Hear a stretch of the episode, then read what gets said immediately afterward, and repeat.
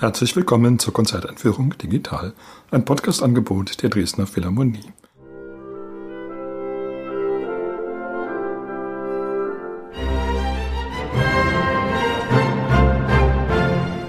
Mein Name ist Albert Breyer, ich bin Komponist und möchte Sie in das Programm des Konzerts zum Dresdner Gedenktag am 13. Februar einführen.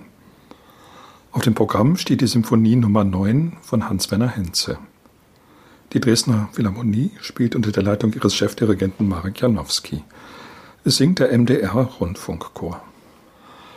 Wenn ein Komponist seine neunte Symphonie schreibt, so ist das mit einer sehr hohen Belastung verbunden angesichts der überwältigenden Tradition seit Ludwig van Beethovens neunter Symphonie, der mit dem Schlusschor Ode an die Freude es war zum Beispiel für alle Komponisten immer ein Thema, ob man nun Beethovens Idee, den Chor in einer Symphonie auftreten zu lassen, übernehmen solle oder ob man doch wieder zur rein instrumentalen Symphonie zurückzukehren habe.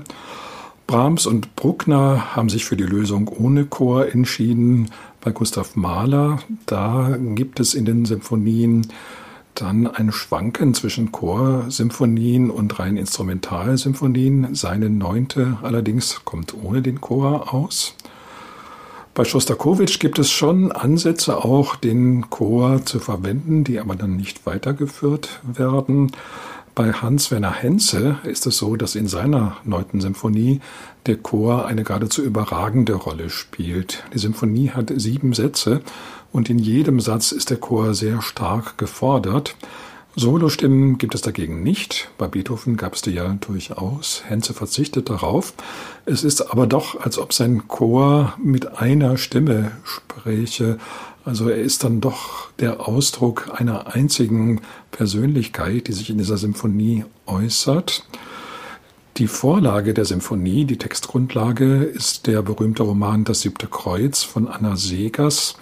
In diesem Roman geht es darum, dass sieben Häftlinge während der Nazizeit aus einem Konzentrationslager flüchten. Sie werden einer nach dem anderen wieder eingefangen, bis auf einen, dem die Flucht nach Holland gelingt, auf einem Schiff. Im Konzentrationslager sind sieben Kreuze für die Geflüchteten errichtet worden. Die sind aus sieben Platanen gemacht, die dafür gefällt wurden.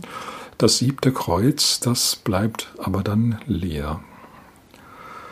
Enzes Symphonie folgt eigentlich nicht in der Art der Oper jedem einzelnen Moment der Handlung, sondern besteht aus sieben Bildern sehr verschiedener Art, die sich auf Szenen des Romans beziehen. Die Musik, die Henze dazu schreibt, ist eine stilistisch sehr, sehr vielfältige. Henze musste ja kurz vor dem Ende des Kriegs selber noch Soldat werden, hat daran auch allerhand furchtbare Erinnerungen gehabt und es ist doch so, dass dann sein musikalisches Aufblühen nach 1945 natürlich in dieser Weise stattfand, dass er alles das, was es an Musik gab, vor allen Dingen an neuer Musik, ganz gierig in sich aufsog und dann daraus versuchte, seinen eigenen Personalstil zu schmieden. Und von dieser Atmosphäre der unmittelbaren Nachkriegszeit, wo in der Musik sehr, sehr viel geschah, aber auch Komponisten, die während des Dritten Reichs verfemt waren, dann wieder ihre Stimme gewannen. Davon ist bei Henze sehr viel zu spüren. Sein Lehrer Wolfgang Fortner hatte sich dann ja auch versucht mit sehr avantgardistischen Kompositionen, hat das dann später auch etwas zurückhaltender betrieben, ähnlich wie Henze selbst, der sich nie zur ganz extremistischen Avantgarde zählte, der auch der Darmstädter Schule fern blieb, in Italien lebte und da eine Musik schrieb, die doch sehr naja, im besten Sinne umfassend war, die auf keine Regeln Rücksicht nahm, sondern wirklich aus ganz verschiedenen Bereichen der Musik schöpfte. Die Regeln, die sich Henze setzte, waren dann eher solche, dass er möglichst große Universität erreichen wollte. Weniger die strengen musikalischen Regeln, sondern die Regeln des Ausdrucks, auch der dramatischen Aktion.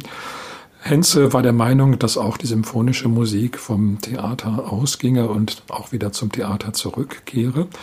Das ist auch in dieser neunten Symphonie der Fall. Die Sätze haben eine sehr starke theaterhafte Wirkung. Die Situationen, die da erzählt werden und vom Chor besungen werden, sind eben doch auch Bühnensituationen. Vor allen Dingen in dem Satz im Dom. Da handelt es sich um den Mainzer Dom. Der Flüchtling, der versucht dort ein Zwiegespräch mit den Heiligen, mit Jesus selbst und erhält keine Antwort. Dieser Satz ist sehr, sehr lang und in gewisser Weise das Herzstück der ganzen Sinfonie und diese Situation, dass eigentlich jemand um Hilfe fleht an einem Ort, der durchaus Hilfe verspricht, aber dann keine Hilfe erhält, die wird von Henze mit so viel Einfühlungsvermögen ausgestaltet, dass man da auch persönliche Erfahrungen dahinter vermuten darf. Die Symphonie dauert ungefähr eine Stunde. Die Sätze sind sehr unterschiedlich lang. Der kürzeste knapp zwei Minuten, der längste eine gute Viertelstunde. Ihre Anordnung ist so, dass es neben den großen Schreckensbildern auch immer wieder Bilder der Erholung gibt, wo die Musik etwas sanfter wird. Das gilt vor allen Dingen auch für das Finale, das kein großes, lautes Finale ist, sondern ein eher ruhiger Satz ohne Schlagzeug.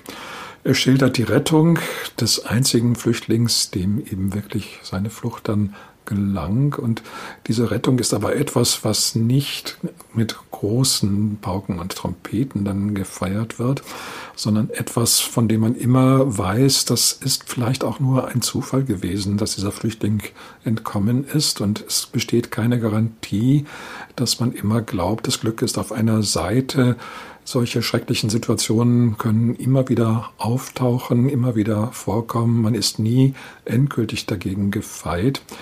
Das ist schlussendlich dann auch die Botschaft der ganzen Symphonie von Henze. Es ist zwar so, dass das Böse in einzelnen Momenten besiegt werden kann oder besser umgangen werden kann, sozusagen ausgetrickst. Aber es wird dadurch nicht von der Welt verschwinden. Man muss immer mit ihm rechnen. Und das wird auch für immer so bleiben, leider. Zum Abschluss noch einmal der Hinweis auf das Konzert. Es findet statt am Montag, den 13. Februar um 19.30 Uhr im Kulturpalast Dresden.